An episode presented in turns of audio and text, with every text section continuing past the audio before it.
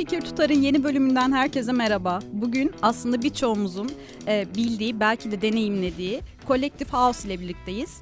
Yanında da Collective House'un kurucu ortağı ve CEO'su Ahmet Onur var. Ahmet hoş geldin. Hoş bulduk. Ahmet sohbetimize başlamadan önce hem seni bir kısaca tanıyalım hem de girişimin hayata geçiş sürecini dinleyelim mi? Tabii ki. Şöyle olabildiğince kısa bir şekilde anlatayım. Aslında şey, e, girişimcilik benim için üniversitede karşıma çıkan bir konu. En azından o kısmını e, söyleyebilirim. Üniversiteye girişimcilik okumaya gittim. Erkenden ilgimi çeken bir alandı lise yıllarında.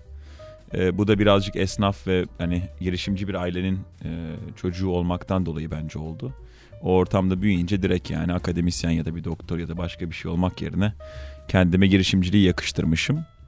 Üniversitede girişimcilik okuduk, okuduktan sonra aslında okurken sonuncu yılda ilk işimi kurdum. O yüzden yani pratikte de girişimci olma işi benim için 19-20 yaşlarında başladı. Neydi ilk girişimin? O ilk işim bir e, tasarruflu aydınlatma satıyordum e, Türkiye'ye. E, güzel bir işti. Yani e, şey e, herhangi bir yerin içindeki bütün aydınlatma sistemi değiştirip daha verimli bir sistem kurup oradaki tasarrufu e, aslında tasarrufu ortak oluyorduk. Önden maliyet almıyorduk. Bunu ben bir derste dinlemiştim. Çok ilgimi çekmişti. Benim yaşımda Hintli bir çocuk bunu Amerika'da yapıyordu. Öyle olunca ya dedik biz de erkenden başlayalım yol alalım diye. Bir başladık. Üniversitem Amerika'daydı benim. O bitti. Türkiye'ye döndüm. İkinci bir girişim denemem oldu. O daha biraz teknoloji tabanlı bir işti. Sonra biraz aileme destek olmak adına yine babamın kurduğu bir işte bir rol aldım. 2015'te de Collective House'u kurdum. Yani Collective House benim bir fiil üzerinde çalıştığım dördüncü proje.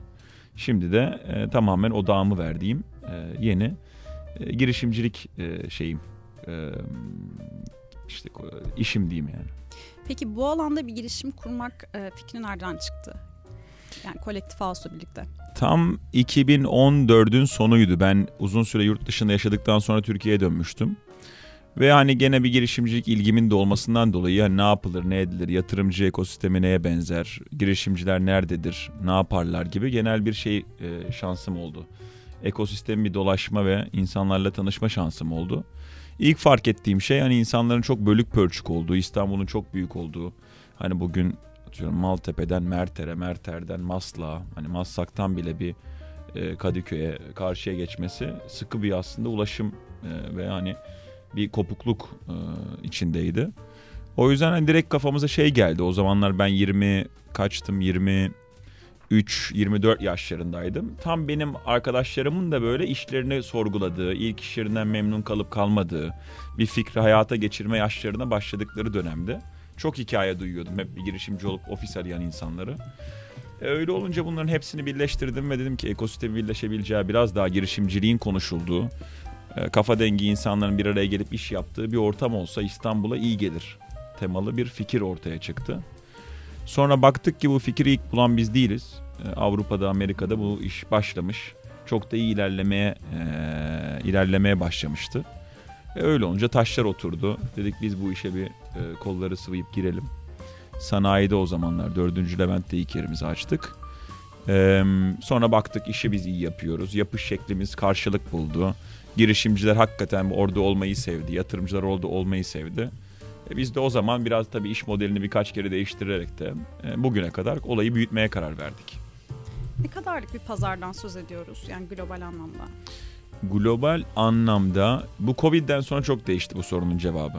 Eskiden bizim tarzımızdaki esnek çalışma modelleri e, ofis kiralama işinin çünkü ana ihtiyaç çalışmak, çalışmaktan dolayı da ofis edinmek. E, ofisi satın alıp kullanan e, kullanıcı sayısı çok az. O yüzden aslında sektöre baktığında sektör ofis kiralama sektörü. Ee, Covid'den sonra işin rengi biraz değişti. Covid'den önce bu e, toplam ofis kiralama sektörünün %15'i 20'si bizim tarzımızda modeller olur deniyordu. Şimdi ise neredeyse yarısına kadarı ileride bu esnek modellere dönecek. Yani piyasa yurt dışında belki e, bizim baktığımız büyük e, pazarlarda e, 8-10 milyar doların üzerinde bir kiralama piyasası e, var. Türkiye'de bile bu rakam 2,5 milyar dolar seviyesine e, neredeyse geliyor. E, çünkü aslında tüm ofis kiralama sektörüne bizim sektörün yavaş yavaş büyüdüğünü söylemek doğru olur. Peki bu büyümenin ardında yatan şey tamam pandeminin de çok önemli bir etkisi var ama başka ne gibi itici güçler oldu? Konu şeyle başlıyor biraz dijitalleşmeyle başlıyor. Çünkü eskiden çalışmak demek bir masa bir kasa tarzı bir düzendi. Ee, önden yatırım yapıp uzun vadeli taahhüt e, verip kontrat imzalayıp çok daha öngörülebilir, çalışmanın çok daha sabit ve merkezi olduğu bir hayatımız vardı. Hı hı. Mobille aslında başlayan bir dağınık çalışma, her yerden çalışma şeyi var, kültürü var. Aslında hayatımıza ilk bunun girişi mobil.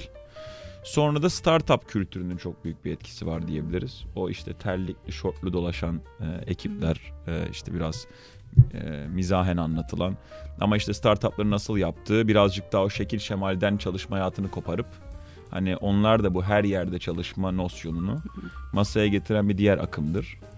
E, bir de yeni jenerasyonun da çok etkisi oldu. Bu sahiplenmeye karşı giden bir akım var. Bu gig ekonomi diye de paylaştığımız paylaşmaya yönelik bir ekonomi de paralelde hı hı, büyümeye başladı. E bunları toparladığında bir araya getirdiğinde daha Covid'e gelmeden önce e, aslında biz şöyle bir dünyanın içindeydik yani her yerde her şeyi yapabildiğin, cebinle işini halledebildiğin, işverenlerin, yeni nesil büyüyen firmaların artık seni her zaman görmek ya da her zaman kontrol etmekten daha uzak hissettiği, bunda rahat ettiği, e, sahiplenmenin daha az ön planda olduğu, herkesin işine odaklanıp e, özellikle gayrimenkul tarafında satın alma konusundan birazcık daha uzak kaldığı bir dünyaya aslında gelmiştik. E, Covid'de ise önce sağlık sebeplerinden dolayı sonra da gene bu altyapının da müsaade etmesini yani çünkü Covid'de şey oldu Herkes zorunlu uzakta kaldı. Büyük bir deneydi aslında Covid hepimiz için. Uzak kalınca ne olacak acaba işte? İşte sıkıntı çıkar mı? Verimlilik düşer mi? Hani işlerimiz kötü gider mi diye bir korkuyla girdi patrondan tutun tüm firmalar, bütün patronlar. E, ama şunu gördük ki herkes aslında verimlilik o kadar da düşmüyor. Hatta uzakta olmanın kattığı birçok ek değer var. Aileye yakın kalmak, ulaşımda kaybolan vakti ve enerjiyi enerjiden tasarruf etmek. E şimdi bunlarla çıkınca altyapı da hazırken herkes şunu demeye başladı. Ya o zaman niye biz tamamen geri dönelim? Ee, o yüzden hem bu akımların hem de Covid'in çalışma hayatında böyle bir kalıcı değişikliği var. Artık e, inanılmaz özgür bir e, yelpazenin içindeyiz çalışma hayatı denildiğinde. Yani daha 15-20 yıl önce bir kasa bir masa dediğimiz iş şu anda bir parmak izi gibi her bireyin her de firmanın kendi adına hani analiz edip hı hı. karar vermesi gereken, karar verebildiği bir iş oldu. Yani ben üç gün ofiste olayım, iki gün evden olayım. Benimkiler kaçtan çalışsın? Yazılımcılar işte İzmir'de olsun da merkez ofisim İstanbul'da bir ofiste olsun. Ya da eski usul kalalım biz. Bizim kültürümüz için e, işte yakında olmak daha önemli. O zaman ben hala tek merkezde herkesi çağırayım. Yani yelpaze hem e, daha konvansiyonel hem de çok ileri bir çerçevede e, genişlemiş durumda. Peki herkesin işte hibrite dönme aşamasında yeni tecrübeler edinmeye başladığı bir dönemde Kolektif House'un 2022 yılı nasıl geçti? Ve pandemi döneminde özellikle bu çalışma deneyiminin değişmesi size nasıl etkiledi? Çok pozitif. Hmm, Covid bir kere aşırı negatifti. Yani bizim için çok bütün sektör adına bu sadece biz değil yani hava e, yolculuğundan tutun, havacılıktan tutun, otelciliğe kadar Covid birçok fiziki temas gerektiren işi neredeyse böyle bir e, ölüme doğru e, sürükledi diyebiliriz. O yüzden çok e, zor geçti aslında Covid. Ama ona nazaran Covid'den sonraki bu daha demin bahsettiğimiz değişiklikler sayesinde bizim sektör çok hızlı büyümeye geçti. Eskiden bizim e, işte işimiz biraz daha startup ve yenilikçi firmaların daha uygun bulduğu bir işti ya da e, hani bir ihtiyaçtan çok bir istek gibi gözüküyordu. Şimdi Covid'den sonra bir ihtiyaca dönüştü. Yani esneklik, e, daha dağınık çalışmak bir e, aslında neredeyse bir ihtiyaç seviyesinde. Yetenekli istihdam etmek için, çalışanları mutlu edebilmek için. Yani bir e, şeyden sadece bir basit bir istekten e, bir e, özellikle bir konudan daha ciddi bir konu haline geldi. Öyle olunca biz çok hızlı büyümeye başladık hem kolektif olarak hem sektör olarak 2022 herkesin birazcık daha atağa geçtiği, e, her açıdan büyüdüğü, e, servis kapsamını da birçok firmanın biz dahil genişlettiği bir yıl oldu. O açıdan çok pozitif diyebilirim. Evet biz de yayınlarda sektör temsilcilerinde görüştüğümüz zaman pandemi döneminde hibrit çalışma sistemine geçmeyenlerin de aslında 2022 ile birlikte işte gerek enerji maliyetleri, artan kiralar, çalışan motivasyonunu, çalışan bağlılığını sağlamak adına e, biraz daha çalışan isteklerini ön planda tutma adına da hibrit çalışma sistemine yönelenler pandemi döneminde geçmeyenlerin de bu dönemde artış sağladığını gördük. Tam da bu noktada 2022 yılında tabii sen dijitalleşmeden de bahsettin. E, hibrit çalışma sistemlerinden de konuştuk. İki tane satın alma yapıldı. Doğru. Kolektif House tarafında. Biraz bunlardan bahsedebilir misin? Tabii. Şöyle düşünebilirsin. Şimdi özgürleşme kavramı çalışma hayatına nasıl girebilir? Çünkü aslında bunu herkes istiyor. Yani bugün bir CEO'dan tutun bir patrona, bir çalışana kadar herkes özgürleşmek ister. Yani ne demek istiyorum özgürleşmekte? Bu bahsettiğimiz esneklik, evden, uzaktan, her yerden çalışma nosyonu aslına baktığında özgürleşmenin çalışma hayatına girme hali. Çünkü ben her gün çalışmak için evimden çıkıp X bir adresteki X bir masaya oturmak zorundaysam benim çalışma hayatım çok özgür değil demektir. Ben aynı işi evimde e, aileme yakın bir şekilde ya da e, uzaktan yapabiliyorsam ben daha özgür bir şekilde çalışıyorumdur. Ya da pazartesi ofiste olup salıda evde olmayı seçebiliyorsam bu çok büyük bir özgürlüktür. Hı hı. O yüzden şu anda aslında olan şey bizim sektörden öte çalışma hayatının özgürleştiği bir e, çağa girdik. Bu bence çok pozitif ve çok olması gereken bir e, şeydi. Çünkü bugün hala yani ekip arkadaşını bile sadece lojistik olarak sana yakın çemberden seçiyor olmamız çok eski bir alışkanlığımız. Aslında bugün X bir ülkede X bir insanla çalışmanız hiç olmadığı kadar kolay ve mümkün. Bunların da hayatımıza girdiği, tamamen özgürleştiği, özgürleştiğimiz bir çağa girdik. Çalışma ve üretme konusunda. Şimdi bu ama çok kolay değil. Yani hem mevzuat olsun, hem fiziksel beraberlik ihtiyacı olsun. Hem işte tek ofisin olursa özgürleşmen 20 ofisin olursa'ya göre çok daha zor. O yüzden bizim gibi firmalar şu anda bu özgürleşmenin önünü açıyor. İşte küçük olsun, büyük olsun birçok firma için. Çünkü hem fiziksel tarafı çözmek lazım, hem bu işin lojistik boyutunu çözmek gerekiyor. İşte teknoloji de bunu aslında sağlıyor. Yani aynı sistem üzerinden bütün çalışma alanlarına, bütün ofislere tek tuşla kartsız bir şekilde girebilmek, günlük ofis tutabilmek, açık alanlara spor salonu üyeliği gibi tek tuşla üyelik alıp kullanabiliyor olmak. Aynı üyelik modeli üzerinden hem merkezinin olması, hem açık alan üyeliklerinin olması, hem toplantı odası paketlerinin olması. Yani paylaşımlı bir ofis kullanımının çok e, kolaylaşılması, teknoloji üzerinden telefona girmesi. Bunların her biri de bizim hep vizyonumuzun bir parçası ve teknolojiyi tamamen son kullanıcının bu özgür çalışma hayatını kendisi ve çalışanları için daha rahat kullandırabilmesi için aslında planladık. Bu minvalde de iki tane firmayla tanışmıştık. Bize aslında taşeronluk yapan bir e, yazılım firmasıydı. O firmalarla bildiğiniz ortak olduk. Bizim icra kurulumuza girdiler. Şu anda icra kurulunda üç tane e, şey teknoloji ve ürün tabanlı üst düzey yöneticilerimiz var. Tamamen işte bu misyonumuza teknoloji sayesinde daha verimli ve güzel bir şekilde ilerlemek için yaptık bunu. Ee, bir de kolektif mini. Evet, kolektif mini mesela var. bunun ilk meyve, yani ilk büyük meyvelerinden bir tanesi. Dünyada ilk defa e, kullandığın kadar öde modeli üzerinden Hı. QR kodlarla tamamen donatılmış, resepsiyon ya da çalışan kişi hiç kimsenin olmadığı, sadece temizlik personeli dışında e, kendinizi bir e-scooter e, ya da Uber'e kayıt eder gibi kayıt edip mahallenizde daha küçük ofislere erişim e, imkanını sunduk son kullanıcıya. İşte ilkini Bebek'te şu an test ediyoruz.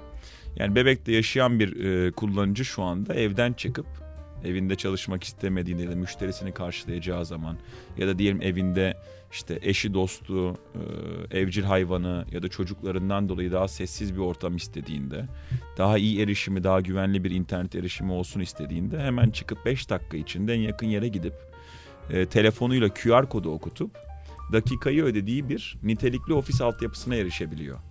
İçinde toplantı odasından tutun, işte yeme içme köşesinden tutun, Zoom odasına, açık çalışma alanına kadar tüm aslında ofiste aradığın her şeyin ufak ufak bir karşılığını hayal edebilirsin. Bu mesela tamamen bizim IoT'sinden yani hardware e, kısmından software mühendisliğine kadar yerli bir şekilde yazdığımız, sıfırdan inşa ettiğimiz bir model. Ee, bizi de çok heyecanlandıran bir iş. Yani bizim bu ofis hayatının ne kadar daha esneyebileceğini bize gösterdi. Düşün ki artık ofise hiçbir taahhüt vermiyorsun.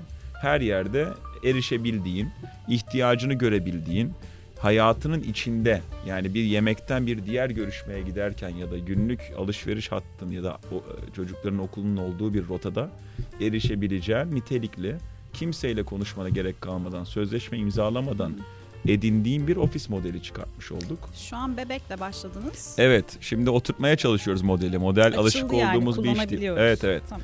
Bekleriz, kesin test edin. E, dünyada da bunu bu şekilde yapan ilk firmayız diyebilirim. Peki yurt dışına açılma hedefiniz var mı?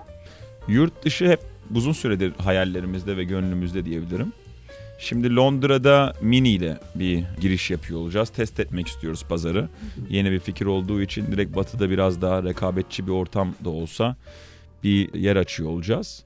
Bir de şu anda son zamanlarda MENA'yla e, ilgili MENA dediğim yani biraz daha doğu tarafında şey Arap e, ülkelerinde biraz daha şey emirlikler ve Suudi Arabistan gibi pazarları yakından çalışıyoruz.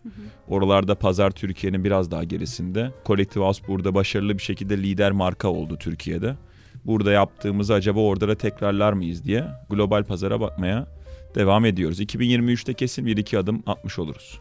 Peki Ahmet şimdi öyle bir dönemden geçiyoruz ki firmalar aslında küçülmeye gidiyor. Ofislerini daha az maliyet oluşturacak bölgelere taşıyorlar ya da buna yönelik işte hibrit sisteme geçiyorlar. Enerji maliyetlerini nasıl azaltırız bunu kafa yoruyorlar vesaire. Siz ise ofis yaratıyorsunuz. Bu noktada şirketlere ne gibi maliyet avantajı sağlıyorsunuz? Bununla ilgili herhangi bir hesaplama yaptınız mı? Tabii.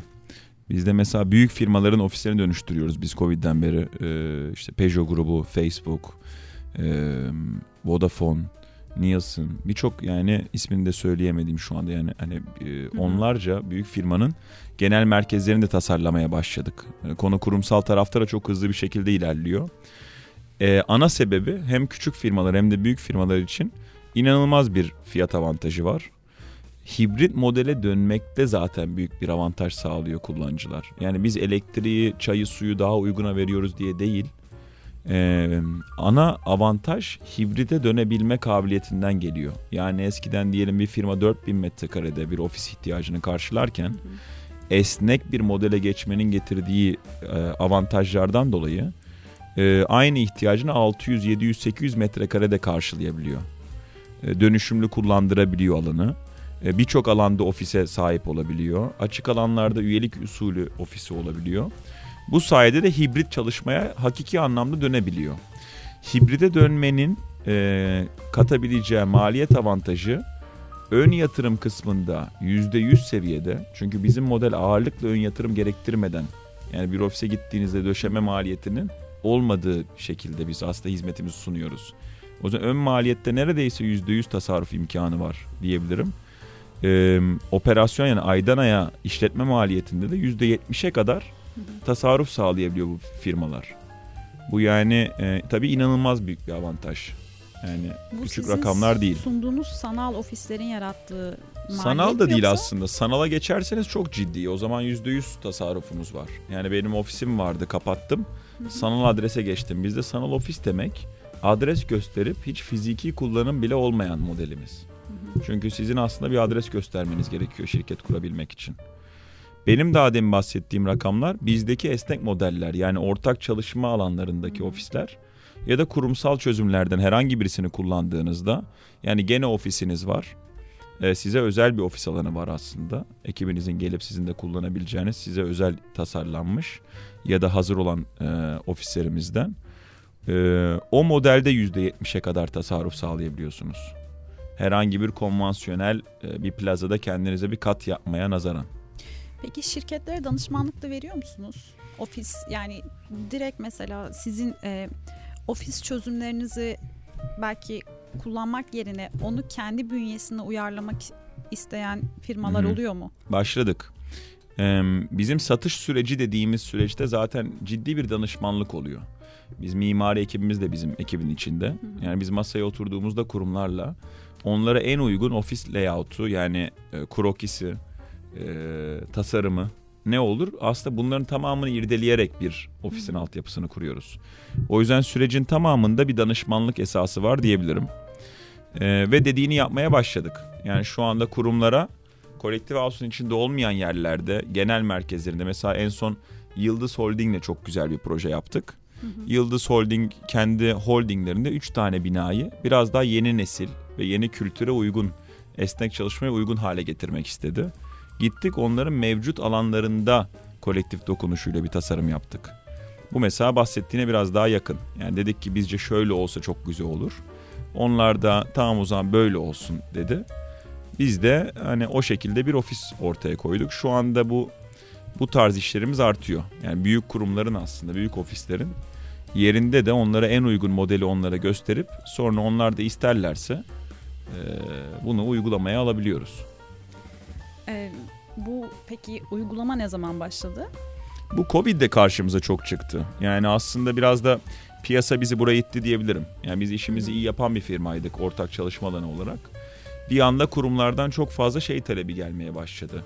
Ya biz dönüşmek istiyoruz da nasıl yapacağız? Hani şöyle büyük bir ofisimiz var kimse gelmiyor artık bunu nasıl dönüştürsek? İşte biz böyle bir ofisi yeni tutmuştuk, yeni de yatırım yapmıştık da şimdi kimse gelmeyecek buraya. Biz dışarıda nasıl bir çözüm sunabilirsiniz biraz daha ekonomik ya da akıllı? Bütün bu sorular artınca biz bunun ismine bir kolektif enterprise diye bir çatı oluşturduk. Yani kurumsal çözümler diye. Ve şu anda orada işte senin de e, çok rahatça tanıdığın birçok büyük firmanın ofis dönüşümü ya da yeni çalışma hayatına geçişiyle ilgili onlara altyapı sunuyoruz. Yani Covid'de başladı diyebilirim. Peki Ahmet biraz da çalışma trendlerine girmek istiyorum. Hı hı. Burada özellikle yakın zamanda bir çalışma yaptık, haber çalışması. Eskiden işe alımlarda çalışanın yaşadığı lokasyona göre tercihler yapılırken artık şirketlerin de lokasyonunu değiştirmeye gittiği bir noktaya geldik. Hı hı. Çünkü işte hep podcast'in başından beri konuştuğumuz enerji krizi, kira maliyetleri, Hı-hı. yüksek enflasyon döneminin etkisi. Bu noktada şirketlerde nasıl bir değişim söz konusu olacak? Yani bu yeni dönemin getirdiği dinamikler nasıl bir zorunlu değişimi e, ortaya çıkartacak? Yine çalışma şekillerinde hibrit sisteme geçişte ne gibi farklı trendleri de görmeye başlayacağız? Şu an hibriti konuşuyoruz ama bunun bir adım ötesinde nelerle karşılaşacağız? Hı-hı. Ve e, tabii burada çalışan bağlılığı e, ve nitelikli çalışanı elde tutma konuları da gündeme geliyor. Bu noktada şirketler yetenekli çalışan e, çekme kapasitesini nasıl artırabilir ya da bu çalışanın motivasyonunu nasıl sağlayabilir? Arda arda geldi sorular ama. Hı. Yo aslında tek çatı toparlarsak bence e, hibrite dönme bir kere hibrit tamamen sindirilmiş bir konsept değil. Yani çünkü çok şey e, değişken bir şey. Yani Hibrit dediğimiz ne demek? İşte kendine göre, şirketin kendi kararına göre kendine özel bir şey. Biraz ondan, biraz bundan demek aslında hibrit. Yani biraz evden, biraz uzaktan, biraz ofisten. Bence bunun çok değişeceği ve gelişeceği bir dönemin içindeyiz. O yüzden ben hibrit çalışmayı epey kalıcı görüyorum. Çünkü artık yeni gelen jenerasyon ya da yetenek olarak bakıldığında istihdam ve yani ekip e, çalışan edinme konsepti de çok değişti. Artık Amerikalı firma gelip Türkiye'deki mühendisi işe alıyor. O yüzden rekabet çok hızlı artacak yetenek konusunda. Eskiden hep Amerika'yı okurduk böyle hani Google'lar, Facebook'lar aralarında mühendis ve yetenek e, savaşı veriyorlar diye. Şimdi bir baktık aynı firmalar Türkiye'den şimdi e, çalışan edinmeye başladı. Bu global anlamda zaten globalleşmenin çok büyük bir e, diğer semptomu. Ama hiç bu kadar hissedilmemişti. Hiçbir zaman bence bu kadar yabancı firma tak diye online Zoom'da görüşme yapıp iki hafta sonra Türk bir çalışanı Türkiye'de yaşarken dövizle işe alabiliyor. Tabii eskiden oturum izni vesaire başka bir sürü sıkıntısı vardı bu işin. Şimdi de tabii bazı bordrolama falan gibi bazı mevzuatta aç, yani şeyler var, açıklar var ama onu da şimdi teknoloji üzerinden birçok firma çözmeye başladı. Daha İK tarafındaki çözümler.